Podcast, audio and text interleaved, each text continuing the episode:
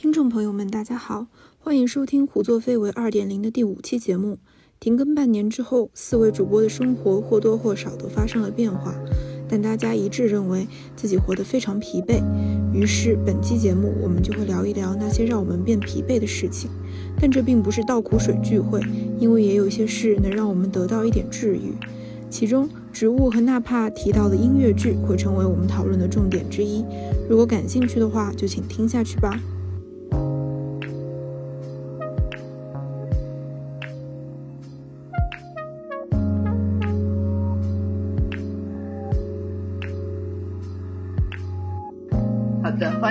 收听不知道第多少期的《胡作非为》，我是蛇，我是植物，我是纳帕，我是抄手。刚才植物老师说他很累，因为他刚从一个一个饭局回到家里。我们已经变成了需要参加饭局的社会人。你们三个已经变成了需要参加饭局的社会人，但是我暂时还不是，就是因为就像植物老师说的有点疲惫，我们就是疲惫了这么半年，所以就开了半年的天窗。再介绍一下我们变得如此疲惫的原因吧。先从啊，超超老师来。我疲惫的原因就因为我明年要毕业了嘛，然后现在又是秋招季，已经是秋招的尾声。然后再加上可能明年一月份或者今年年底就要论文预答辩，但是我的论文一个字都没有写。然后我的秋招呢，就是经历了两两三个月两个月的投简历、笔试、投简历、笔试，然后终于有了一个面试之后，因为我投了大概有二十家公司，然后现在只有一个走到面试阶段，但是好消息是。我就一个岗位走到了面试这个过那这个流程，但是这个岗位过了，所以我的秋招就暂时告一段落。现在我要想的就是怎样成功拿到这个正式的 offer，还有怎么写我的论文。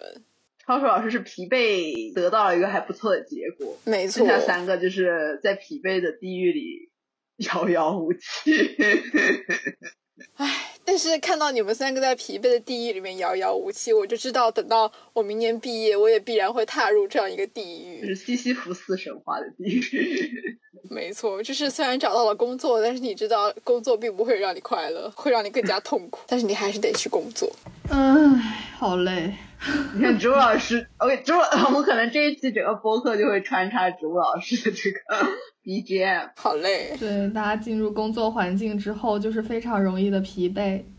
然后，反正我也是，就是在一个岗位已经实习了大概有三个，接近四个月了吧？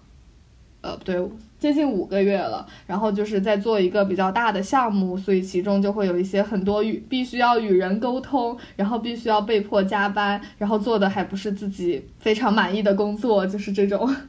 这种状态下，反正就非常容易内耗。对，好，接下来那个纳帕老师，哎，我跟在上班人都差不多吧，就是在专职的做自己不想做的事情。对我最近就是很想找一个那种三千块钱的什么前台工作，然后每天五六点钟就可以下班，然后回去想干嘛就干嘛，就是，就是我觉得我已经不打算探索职场这条道路了，就是它不适合我，我从中感受不到任何的，呃，对对对，感受不到任何的希望，感觉这个工作吧，它只有在就他自己的那个。系统里是呃成立的，就是不然的话，它就是一个狗屎，真的。bullshit job。对，bullshit job 真的是非常狗屎。最关键是你感觉这个里面的人好像也可能是大家不交流吧，就是你感觉其他的人仿佛看起来都很正常，就是他们就是接受这一切，拥抱这一切，然后你搞不懂那些人是怎么想的，也没有机会知道他们是怎么想的。对，然后我最近的想法就是可能会看一些其他的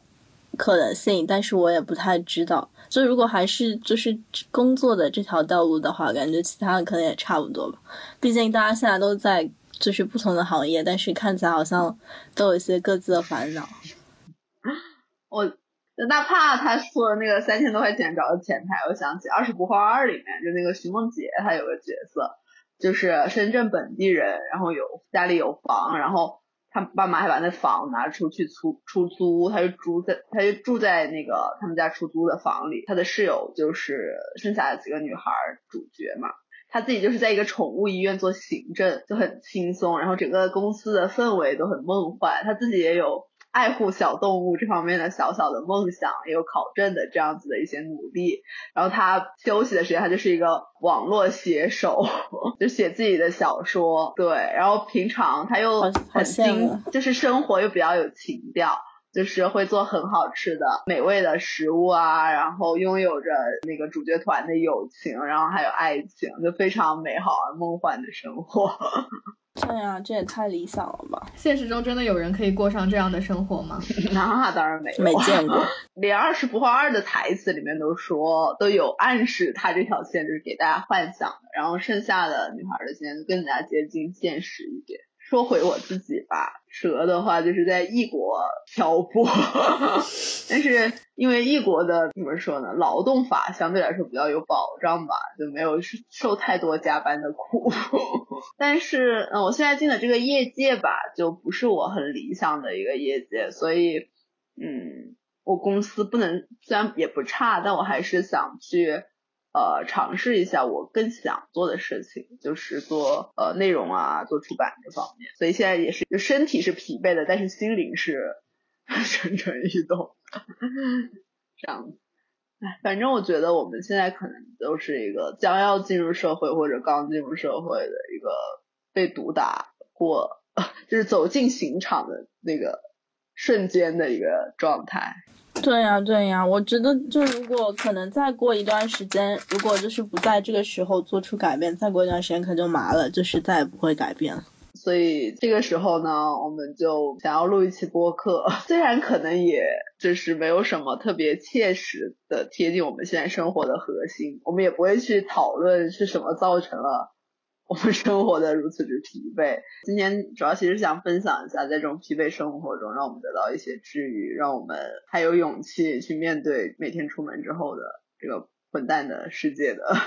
精神动力的来源。呃，其实这一期的灵感是来源于最近纳帕和植物老师都迷上了音乐剧，就是纳帕老师曾有一个月。就是三个周星期的周末都去看音乐剧的这种伟大战绩，然后有一天就是明明是周末不好不在家里好好休息，还有一天还连看了两场，这种战绩就是像让我这种三场这种战绩就是让我们这种一周末只想死在家里的人觉得非常佩服的，所以就先请。正在吃不知道是红薯还是什么的，那马老师，红薯 来分享一下他对音乐剧的热爱，以及他就是音乐剧是如何治愈他这种要连上十一天班的工作的。好的，我先我先来我先来盘一下，就是我为什么会突然就是突然进入这个世界，就是就是很神奇的一点是。呃，我非常痛恨我现在这个工作，然后要靠这种音乐剧来治愈我日常受到的伤害。但是呢，让我进入这个世界的一个契机是和这个工作有关系的，这是非常神奇的一点。呃，起因是我。一开始和一个朋友就去看一部，就是小剧场的剧，就是比较热门的小剧场这个形式，然后里面一部比较有名的剧，然后呢，当时就是一个路人的心态，呃，去看了这部剧，然后我发了一条朋友圈，然后呢，我发完这条朋友圈以后，就是我现在这个公司之前的一个实习生，他就给我评论说。你去看了这个剧吗？然后我就跟他聊了起来，发现呢，他就是可以说他剧名就是 哦，就是桑塔露琪亚，呃，简称小赌场，简称小赌场。然后，嗯，对，他就跟我聊了起来。然后他就是在这一块呃耕耘的非常深的一位老师。然后他给我安利了他的 CP，我就莫名其妙磕起了别人的 CP，然后磕着磕着觉得非常非常之上头啊，然后。就开始看一些其他的剧目，就一直看到了现在。对，呃，我就感觉哦，有的时候就是一周对，为什么说它是一个疗愈呢？就有的时候一周感觉天呐，没有什么希望，那么来买一下周末的票吧，这样子这这个礼拜就可以熬过去了呢。对，他哎，反正进剧场就跟很多人讲的一样吧，因为如果你在家里，嗯、你去你跟朋友出去吃个饭啊，或者是什么，就是或者待在家里搞一些娱乐活动啊，可能难免你还需要胡思乱想一下，说不定又想起一些就是工作上的烦恼。但是呢，你去那个剧场里面，因为它整个把你就是包裹起来了，就是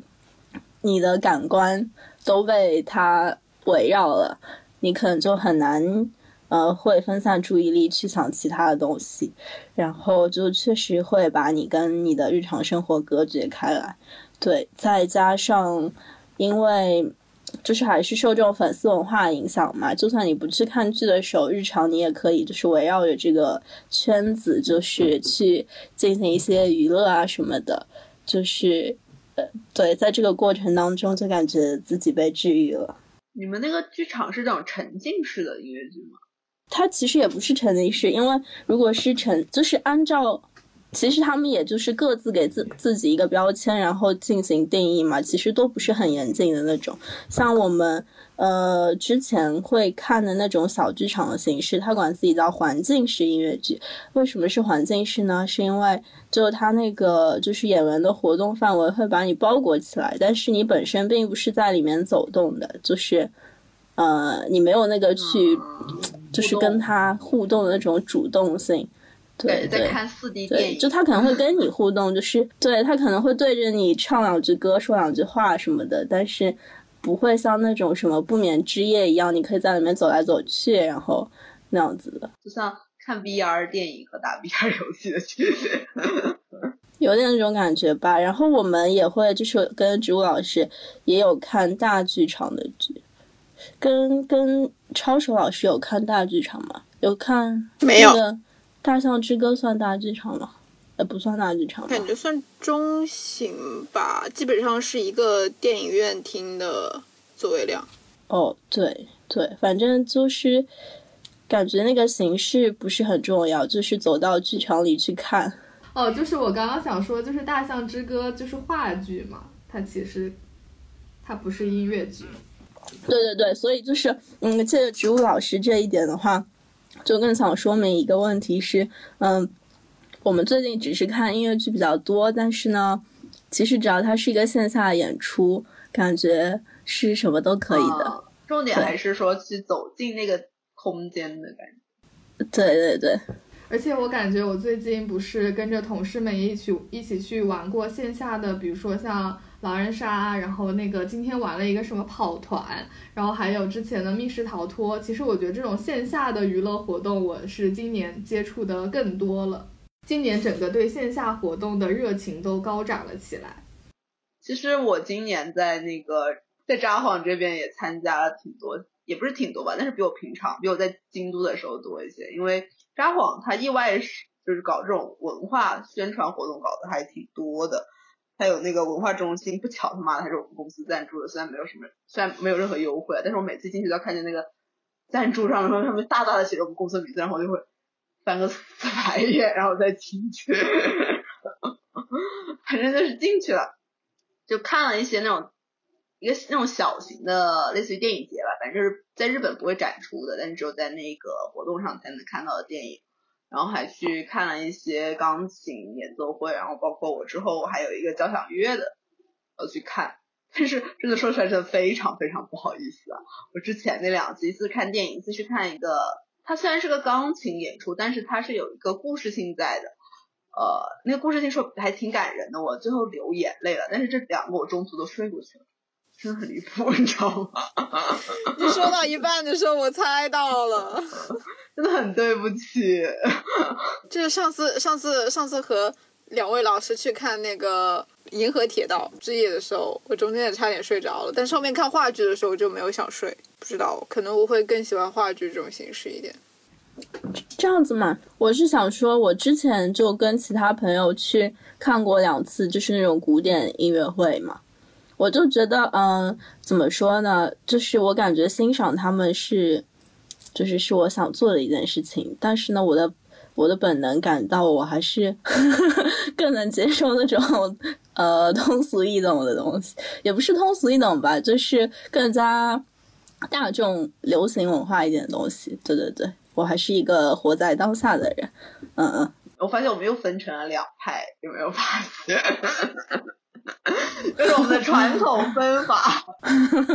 就说到这个，就要提起刚刚那个很妙的问题了。因为当时就是呃，纳帕老师带我们入坑的时候，其实是他带着我跟抄手老师一起去看《铁银河铁道之夜》。但是像我这样，就一下子走入了这个音乐剧这个坑。但是我们的抄手老师就是看了一次之后，就没有什么后续动作了。我们就觉得还挺妙的，就是想讨论一下我们之间这种怎么说行为差异。我觉得是我们俩更宅。对，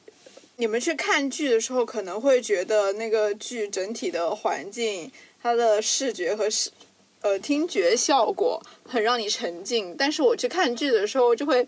更强，那个场景就会更强烈的提醒我，我我和这里不是分离的。嗯，我在那个呃小剧场里面会去看他们的布景是怎么样的，灯光是怎么样的，然后这两个演员演的怎么样，我还是会用一种一种分析的视角去看整个剧，感觉不是那种特别特别沉浸的体验。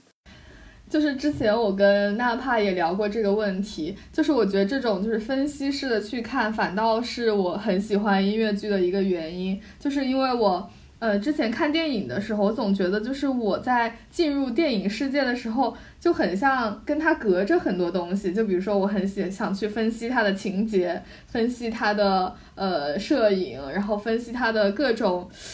就是我觉得电影是一个非常杂交的艺术，但是我每次看音乐剧的时候，我就觉得，嗯，就算我会去分析它的情节，分析它的音乐，但是我会有一个更加清晰的脉络。就是当演员唱起他们那些歌的时候，我就是非常就脑海里好像叮的一下出现了整个剧情，像一条非常流畅的线段一样出现在我的脑海里，而不是像电影感觉是那种波动的，就是总觉得有很多。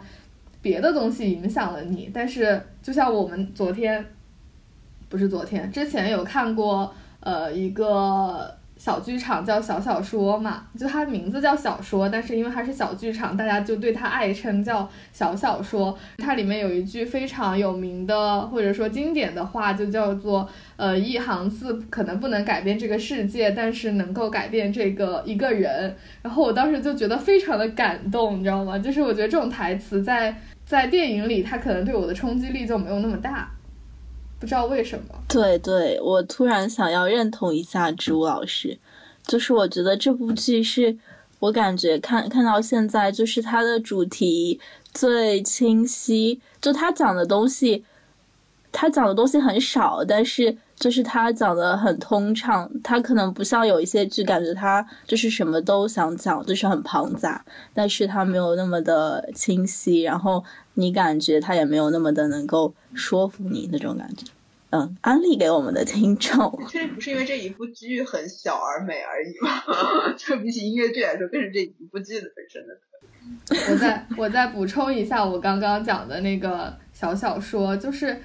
我觉得它是让你完全沉浸于他那个故事线的，就是因为可能音乐剧它是一个以音乐或者台词这两个最重要的载体去讲故事的一个。呃，形式吧，就它不会像电影那样，就会不停的切镜头或者不停的切人的视角。但是我们看音乐剧的时候，就是几个演员站在台上，然后用最简单的说话跟唱歌的形式去告诉你这个故事，然后我就会觉得觉得非常的纯粹。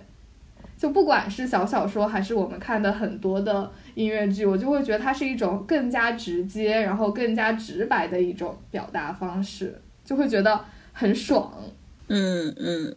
而且还有一点，就是因为可能呃很多音乐剧它会那种现场感，会有一些比如说即兴的东西，或者说一些嗯当临场发生的事情，它可能就会有很多意外，你就会觉得哦，你真的非常真实和鲜活的生存在一个场景里面，那些演员都跟你。非常的息息相关，就是他们发生的任何小动作、小错误、小细节，你都看在眼里，就觉得啊，非常的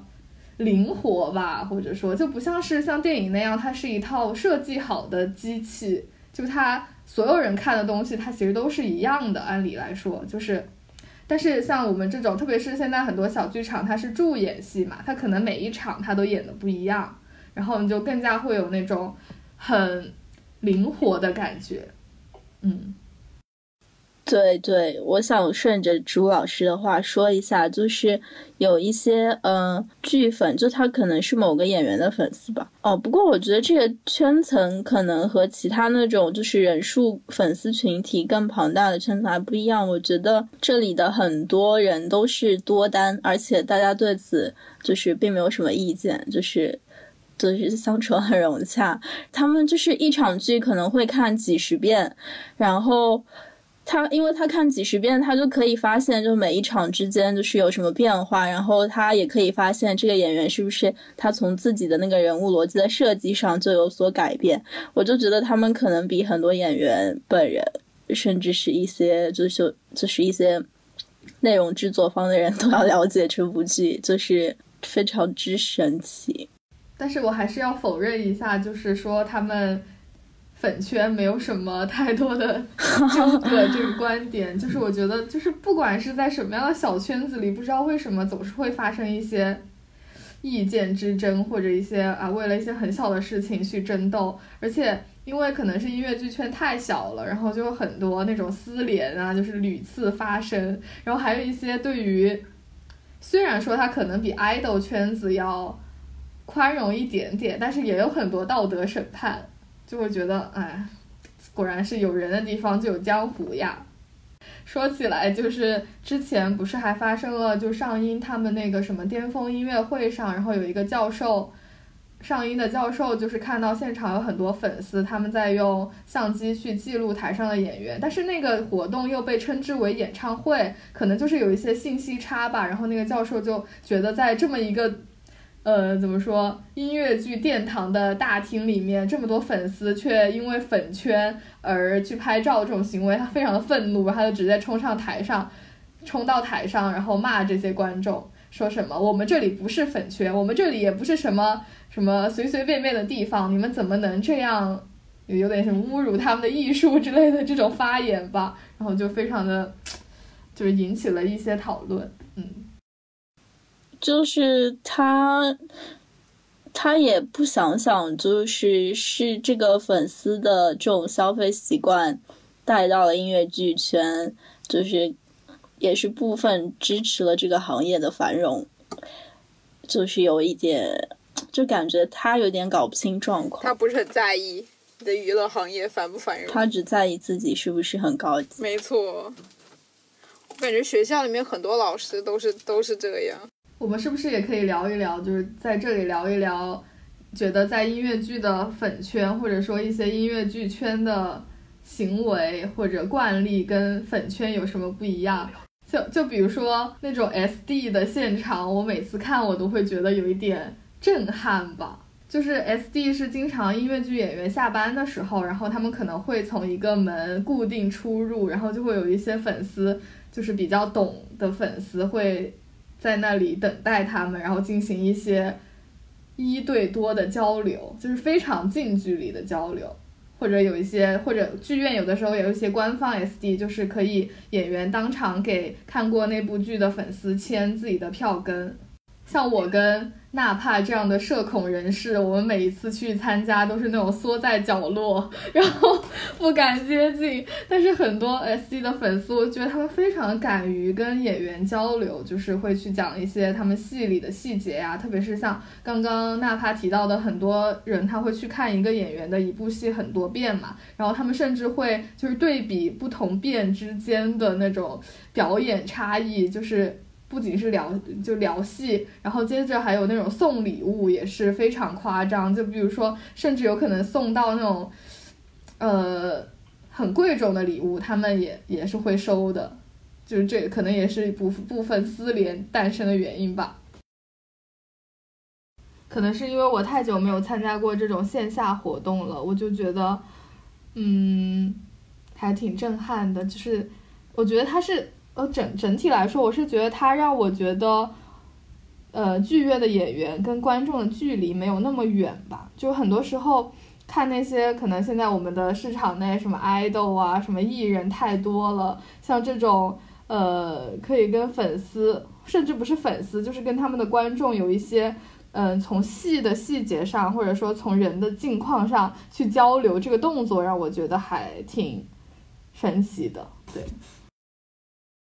而且主要哦，还有一个原因是因为他们实在是太糊了。就我记得前两天我不是跟我的朋友们一起去看《赵氏孤儿》嘛，然后看完出来之后，他们就在看那些演员的微博，然后其中有一个。呃，演男四号的人，他可能他之前参加过《深入人心二》，所以他可能就会有一些粉丝量的积累。然后，但是我的同事们就说：“天呐，这个人怎么只有十万粉丝呀？”然后我当时心里就在想：“天呐，我看的这些小剧场的音乐剧演员们，他们只有一千多个粉丝。”啊，其实刚刚植物老师讲这个，包括剧场小啊，然后和粉丝距离很近啊，呃，再加上。呃，这个最后就会有粉丝来这个后台的门接大家所谓的下班吧。这种其实，呃，我的理解上就并不是一个音乐剧或者说这种呃所谓的剧圈舞台剧话剧才特有的一个形式吧。嗯，我的感觉是，比如说像 S N H 四八，包括像呃曾经的本部 A K B。他们都是这种一个小剧场，然后粉丝很近，然后也会有那种粉丝在后门接下班，然后会有一些交流，甚至包括到你说到一些韩国的他们的那种所谓的地下 rapper，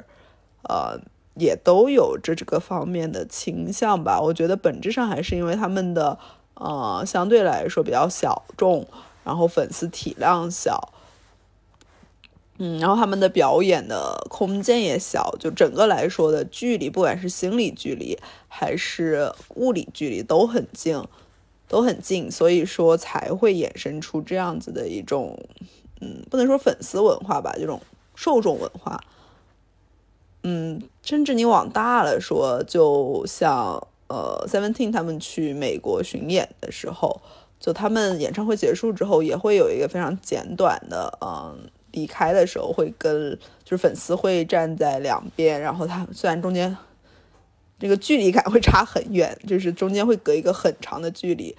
就是会有专门那种围栏，但是也会有一个这种类似于打招呼，包括就所谓的一个上下班文化嘛。整体来说，在韩国，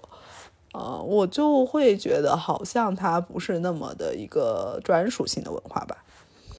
我感觉蛇刚才用 S N H 四八那种小偶像来对比很贴切啊，因为那种其实他们演出的地方也是小剧场啊。呃，偶像这个名词刚出现的时候，其实指的也是这样一群人吧。那个时候可能电视、网络这些媒体没有现在没有现在没有现在这么发达，所以我感觉就是现在去看音乐剧的这种模式，可能反而是回到了原本那种小剧场，就是。呃，小偶像的那种感觉，对啊，就是偶偶像偶像当时和明星是分得很开的，现在的偶像和明星就分得没有那么开了。当时的明星可能就是一些电影明星这样的吧。植物老师要说什么？因为我们最近在喜欢的一些演员，不是他们演了那个《危险游戏》嘛？然后《危险游戏》在它还没有绿化之前，曾经是一个可能更加偏 BL 向的一个戏。就是他们的简称叫小 T.M，所以就是一群可能八个人、八到十个人的那种呃演员团，然后他们会互相搭配，然后去演这部两人的戏。所以当时我就会觉得这真的很像一种为了女生展开的偶像表演行业，就是男生有塞纳河，我们有危险游戏，就是那种感觉。嗯，就是比较男色消费吧。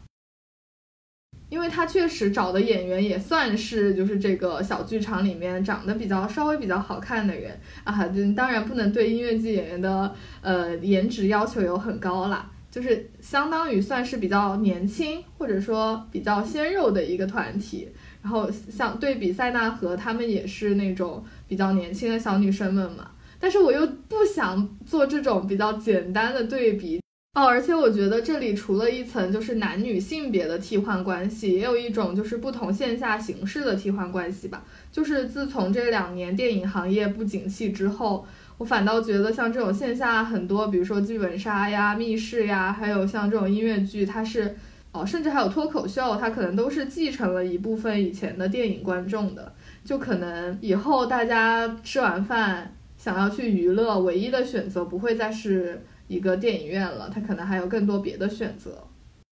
唉，我们电影行业好惨啊！虽然电影票还是最便宜的，但是随着大家的什么人均消费涨起来，我觉得很有可能，我们可以再聊回一点音乐剧带给我们的治愈。我还要再说一句，就是我觉得可能我应该去看一个所有的看音乐剧的人觉得它的各方面都表现很好的剧目。而不是去看一个更粉丝向的东西，可能我会更喜欢这种形式吧。就比如说，如果我第一场就看的你说的那个小小说，昨天我也在跟纳帕聊，就说我们其实这两个月也看了不少戏了，还是觉得。我的遗愿清单应该更加适合入门，因为它确实也是一个演了很久的戏了，而且它的整个氛围都是比较轻松自在，然后也有很多现挂的东西，就是会有很多时事的内容去改变这个剧里面的一些台词，所以就还比较适合入门。这也是我很想说的一个点，就其实我每一次看完一个音乐剧下来，我跟呃哪怕一起 report 的时候，我们都负面意见大于正面意见。就是当你走出这个剧院的时候，你仿佛一下子你人就清醒了，你就不麻了，然后你就会发现这个音乐剧其实有很多你不满意的地方，但是当你坐坐在里面的时候，你又。非常情愿的投入到那种被黑暗，然后被剧情、被演员包裹的感觉，尤其是在小剧场，因为现在的小剧场可能由于就是音乐剧行业得到了一些发展，然后很多公司都在争着做这种稍微可能还有一点盈利形式的音乐剧，所以就比较的良莠不齐吧。就有很多剧它就是大剧场稍微删改了一下剧情，就放到小剧场来演的。所以就没有很多仔细的考量，然后但不知道为什么就觉得我我自己是觉得小剧场比大剧场的那种氛围感会更好，就是像我刚刚说的，你可以非常密切的关注到演员在台上的一些小动作、一些动向、一些调度，呃，就会看得更清楚。可能我我自己更喜欢这种更贴近演员表演的这种形式。就是就是上次我们去看《银河》的时候，我经常就是会有那种演员突然往我们观众席冲过来，我真的很怕他近到，我很怕他冲到我们身上，你知道吗？就是，然后昨天我去看《危险游戏》的时候，因为他们有一些暴力动作，啊，这就是有一些推搡的动作，我甚至都觉得他很有可能都要冲出舞台了。我觉得这种就是你内心的对于那种表演的预期和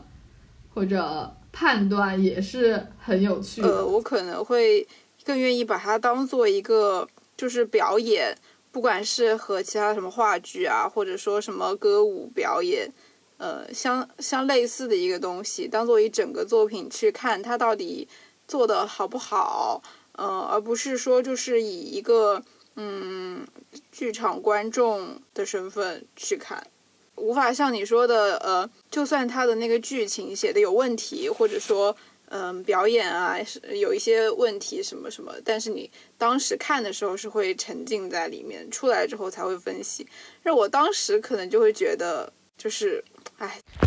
就像有一些剧，它电视剧它虽然是烂剧，但是你看的就是很上头，但有些人他看就是。没上头，可能就是看他有没有戳到你那个点吧，或者说正好跟你当时的那个状态就是很合得来，然后你就上头和没上头的区别这样子吧。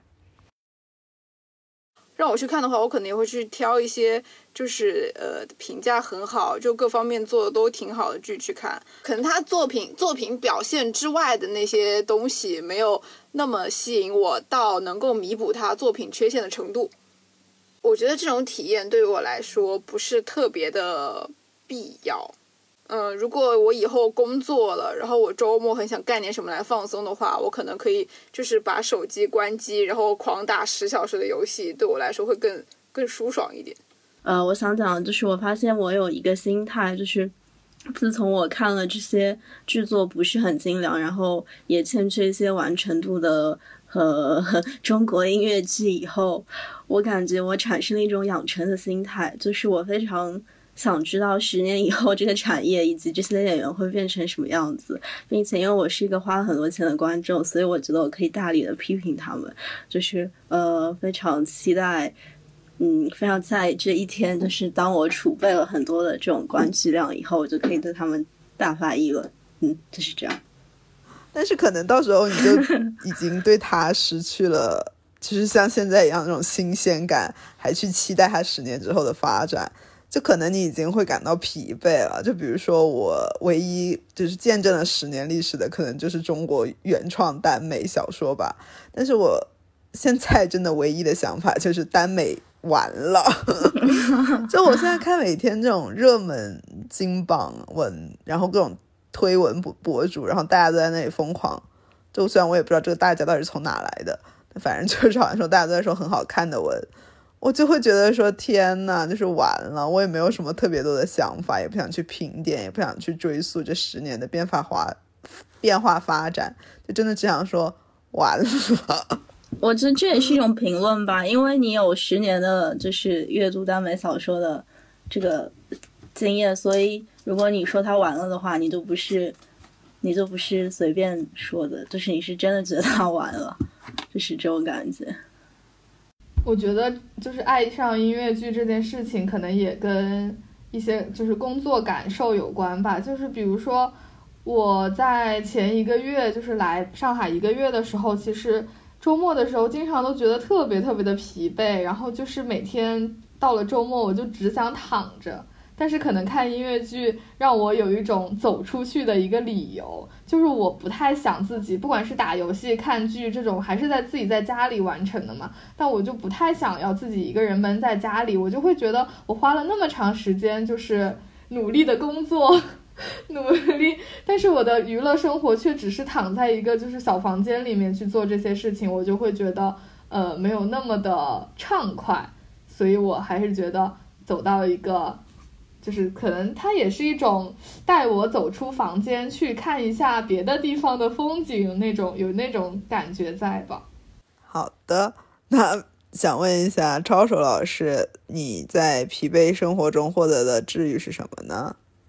我没有准备什么，因为就是最近秋招嘛，其实感觉这种秋招的时间是你密集学习一个东西的时间，尤其是我们这种找工作的方向和你学的专业完全没有关系的时候。反正我大概就是从投简历，然后到面试，一直都在看一些游戏行业资讯啊，然后知识啊，然后尽量去看更多游戏品类。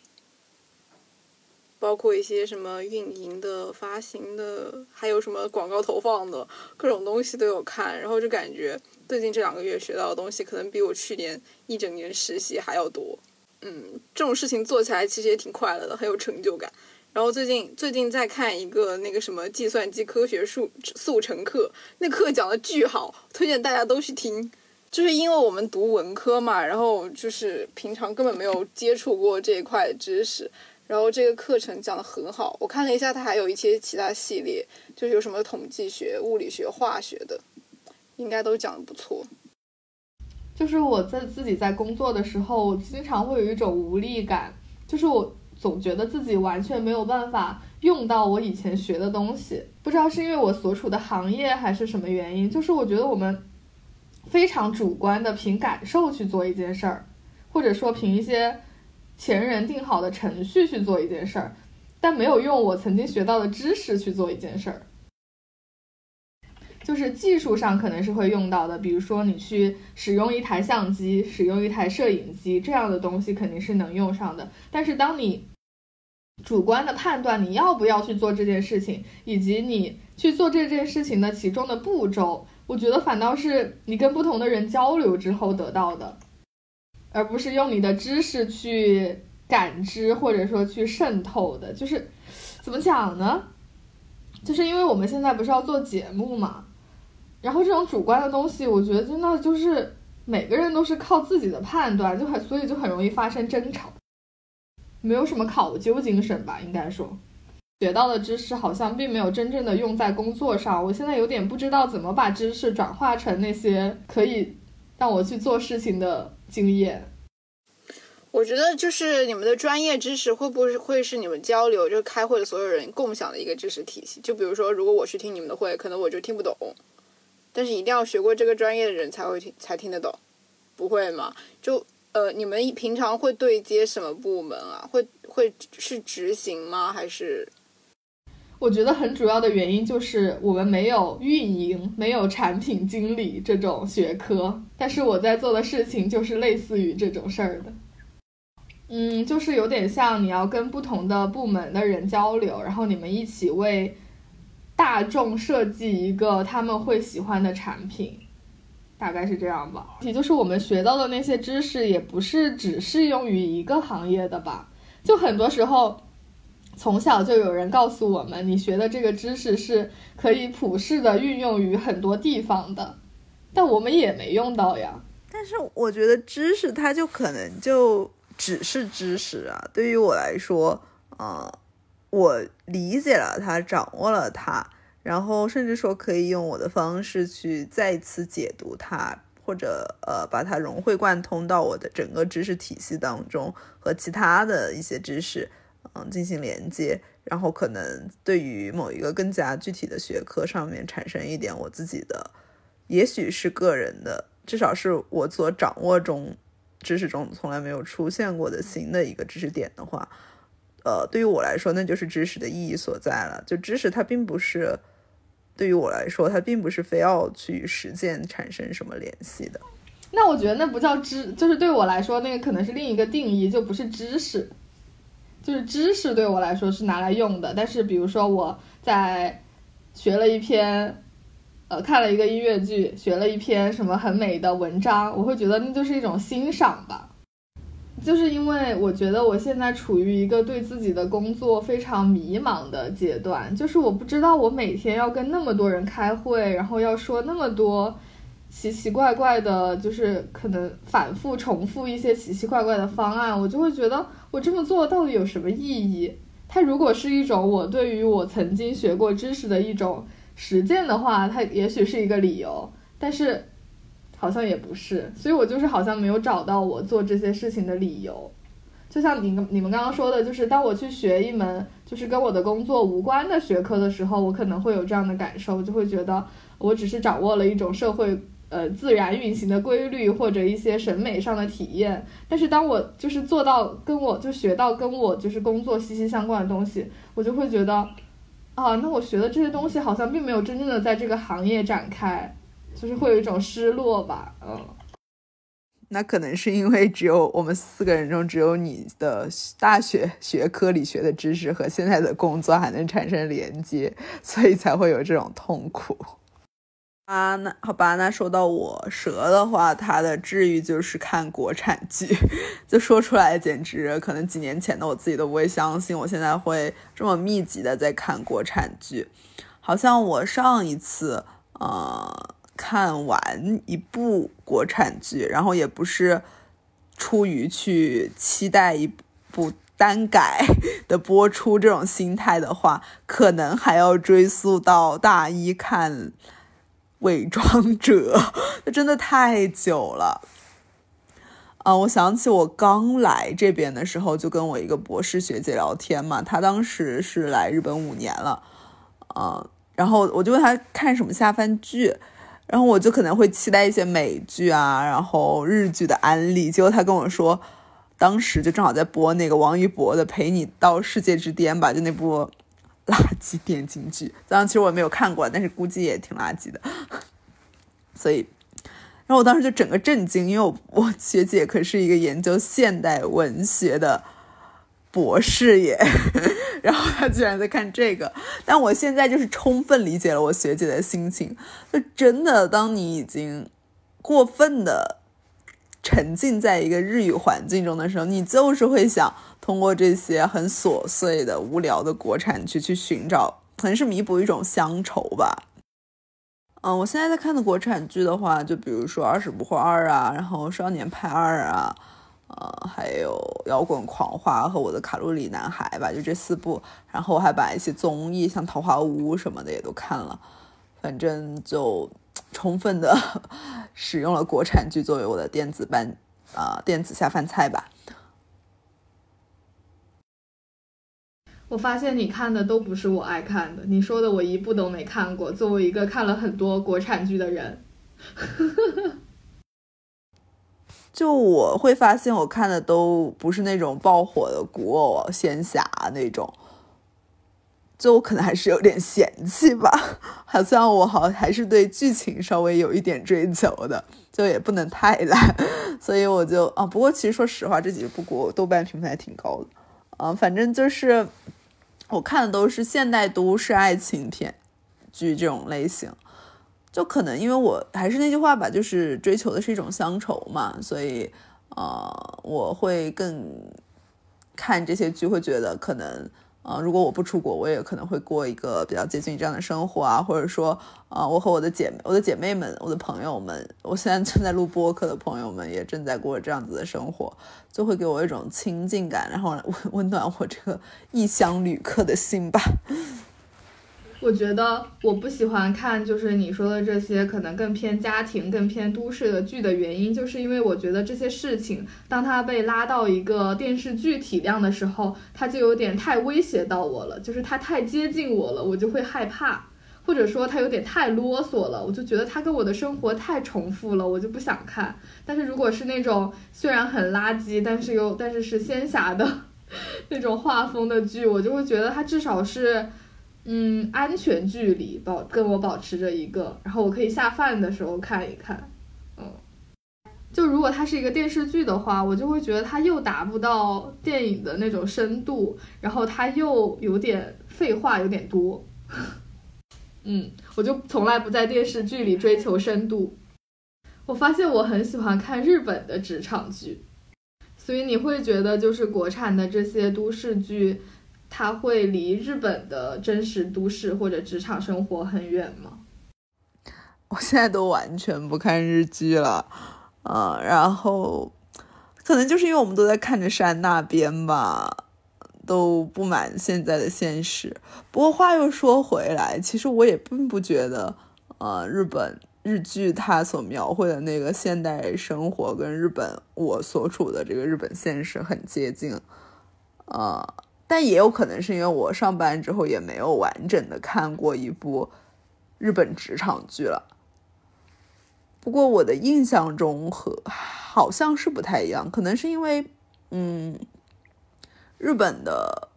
日剧的表演还蛮戏剧化的，就比较程序化，所以你会觉得看上去很刻板。但是国产的话，但是我也没有夸国产剧它拍的多好吧。但是国产剧他们。我的猜测可能是因为国产剧他们有那种所谓的生活化的表演，就会让人觉得不是吧？当然也有可能就是因为我本身的职场它不是一个非常典型的传统日本职场，不是夸它有多好，而是因为这个工作本身就不是那种白领型工作。我不太喜欢看那种爱情太重的剧吧，就虽然我也会。磕 CP，然后也看的有一些是那种现现代偶像剧嘛，但还是就还是会觉得可能他们，比如说呃，我的卡路里男孩，他的主旋律还是在，就不是那个主旋律，还是在校园上面，然后我去磕这个 CP，而不是说那个古偶，它就是整个就情节都是为了他们的爱情服务的那种。我可能也会觉得那种太重了，就动不动生生死死的，反正没有特别喜欢吧。但国产剧的 CP 我还是磕的挺开心的，可能也是一种文化上的亲近感，我也不知道。不过确实，我反正是觉得，嗯，大家不管是什么剧吧，就大家磕 CP 都已经成为大家的一个主要需求。反正像。就是可能，比如说一个《二十不惑二》，它的主选主要的一个其线索其实是女孩的个人成长嘛，但是好像大家的话题中心还是说，呃，好像上一对上一季的 CP，现在这一季都拆了，然后啊、这一季的那些男生都比不上上一季的男生。嗯，就可能大家看到的还是这些吧，或者说大家嗯八卦的也只会是这些的这种感觉。可能演技也是一个问题吧，就感觉大家嗯演现代戏嘛，就多多少少你出生在现代，它本身就很接近你的生活，所以它比总是好演一些的。就不会像古装剧啊，尤其是古偶，它本身特效又多，那很多时候它可能就是在这个绿棚拍出来的，然后就再加上这些演员都，嗯，也没有几个专业学院校出身的嘛，就你能指望他们不面瘫已经很不不面瘫，然后别那个就是下盲人演技，或者说嗯、幼儿园演技已经很不容易了，你就还不能期待他们更多了。嗯，但是就会很出戏啊！我无论如何，我看电视剧还是追求一个完整的效果嘛，你也不能太出出离了。那你会看得下去倪妮跟张震的古偶剧吗？倪妮和倪妮和张震也没有兴趣啊，就他们俩不就是属于演技也 OK，但他们演的是古偶。张震他都那么老了，为什么要演古偶啊？然后倪妮好像比起古偶来说更适合现代吧，就本身身上也不是那个气质，为什么要强扭？这个甚至都不是演技的问题了。就我会发现说，不管我在看什么，其实我最终还是看到的是我自己所关心的一些话题吧。所以我当时看《摇滚狂花》，包括嗯我的《卡路里男男孩》里面都有一段关于我的母亲到底爱不爱我的这样子的一个探讨。但其实挺有趣的是，那个《摇滚狂花》里面的话，他似乎是想表达一个主题，就是母亲是不爱女儿的。然后他始终的他的一个主要的矛盾，也就是母亲面对自己被自己抛弃的女儿，然后女儿面对自己。抛弃了自己的母亲，他们两个是如何去啊、呃、斗争，如何去撕扯，如何最后走向一个和解的？就好像说这个母女之间有没有爱这个问题，似乎没有爱这个问题是这个电视剧的一个主题。但是你会发现，他越是这样探讨下去，越只会证明一件事情，就是是有爱的，而且这个爱非常的深重。只是说他可能比起女儿，他音乐和摇滚来说，更是他的一个信仰。卡路里男孩里面有一段，就可能很多人会觉得是一个败笔，甚至没有什么必要，或者说没有什么必要。但对于我来说还蛮有趣的，就是男主的妈妈，她有一段自我很短的独白，就是在男主偷听到他父母吵架的时候，他就是在说。生育这个男孩，然后为养育这个男孩是如何让他感觉到自己一点一点被剥夺的痛苦。就这个描写是在《摇滚狂花》里面没有的，《摇滚狂花》他从没有说过，呃，就是母亲会有没有恨过这个女孩，他只是不够爱这个女孩，但是。在《卡路里男孩》里面有说，嗯，我可能到在当时他是因为生育伤害了他自己的身体，所以他对这个男孩是有，包括呃这个男孩的父亲是有怨恨在的。我就觉得这种刻画其实反而更加微妙一点。嗯，当然了，这个这非常非常显。非常淡的一笔啊，只是我自己本身就 对这个话题比较感兴趣，所以想的很多。就我讲这个，可能就是想说，呃，国产剧虽然就也是烂泥扶不上墙吧，但嗯，多多少少还是往墙上粘了一点，就是有努力在往上攀了。就我还是挺开心看到国产剧去触及这方面的主题的吧。就有时候看看国产剧啊，想想这些啊，觉得也嗯挺好的。对于我无聊的工作生活，确实是一个治愈吧。就一方面它是一个乡愁，另一方面它也有唤起我以前对于一些文化研究这方面的思考。我现在就很想 call back 一个我们刚刚就是没有聊完的话题。我们刚聊了一些我们很痛苦的工作话题，那那些就是我们享受的娱乐资源的那些从业者们，他们是什么样的心情呢？就是那些站在音乐剧舞台上的演员们，他们也会带着很痛苦的心情去上班吗？当然，这个就是一个等到我们请到一个音乐剧演员之后，可能才会解答的问题。我之前听了一个就是音乐剧演员的播客，然后他讲到说，他非常享受在舞台上的时刻，因为那些时刻就是他可以忘掉生活中琐碎的烦恼，然后就是极致的发泄和表达情绪，然后就觉得很神奇啊！这个事情明明是他的工作，但是呢，也许他在排练的时候。他没有办法享受他的工作，他一定要到真正到舞台上，他才能享受他的工作。我就觉得很神奇，很想让他展开讲讲。嗯，就我是觉得，像音乐剧演员这种，他可以完整的享受这整个内容呈现的形式的话，他的工作应该是很有意义的，就是说他比较喜欢，就可以给别人带来快乐。可能也能维持他的生计，我们这里。但是，像我们的工作都已经变成了就是现在这种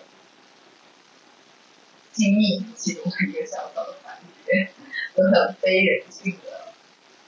很没有，就很缺乏整体性。我们看不到它的开始，也看不到结束，只是一个环节而已，真的很难感受到它的整个意义在哪里。对呀，对呀。而且特别是那些演员，就他可能演到比较成熟的作品，就是他的那些角色都是很有魅力的，都是站得住脚的。我真的觉得他们应该非常幸福。虽然这个话题里面讨论了无数遍，要不要干自己喜欢的事情，但是说实话，自己真正的做了工作，自己开始工作才发现，真的要做自己喜欢的事情。反正我现在是这个事情已经亲身体验以后是真的。就我当时在面试的时候。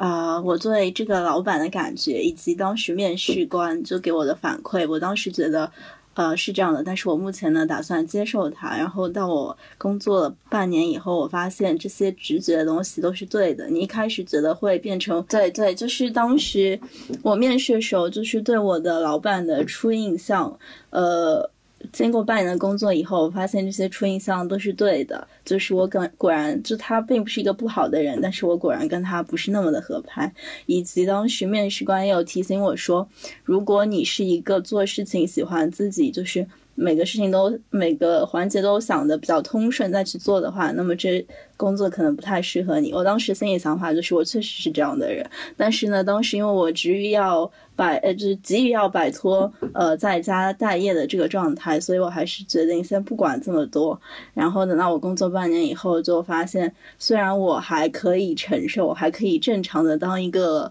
打工人，但是就是真的让我非常的难受。所以就是。听众朋友们，如果你在面试的时候感觉到种种问题的话，就是不要忽视它，最 最后这些问题还是会存在的。嗯，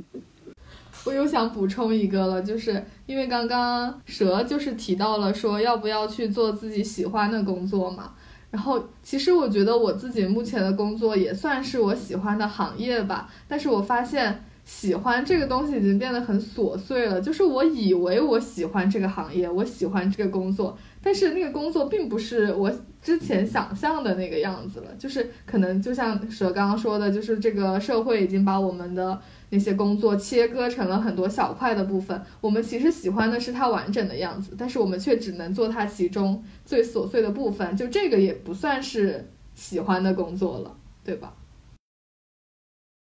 反正我。觉得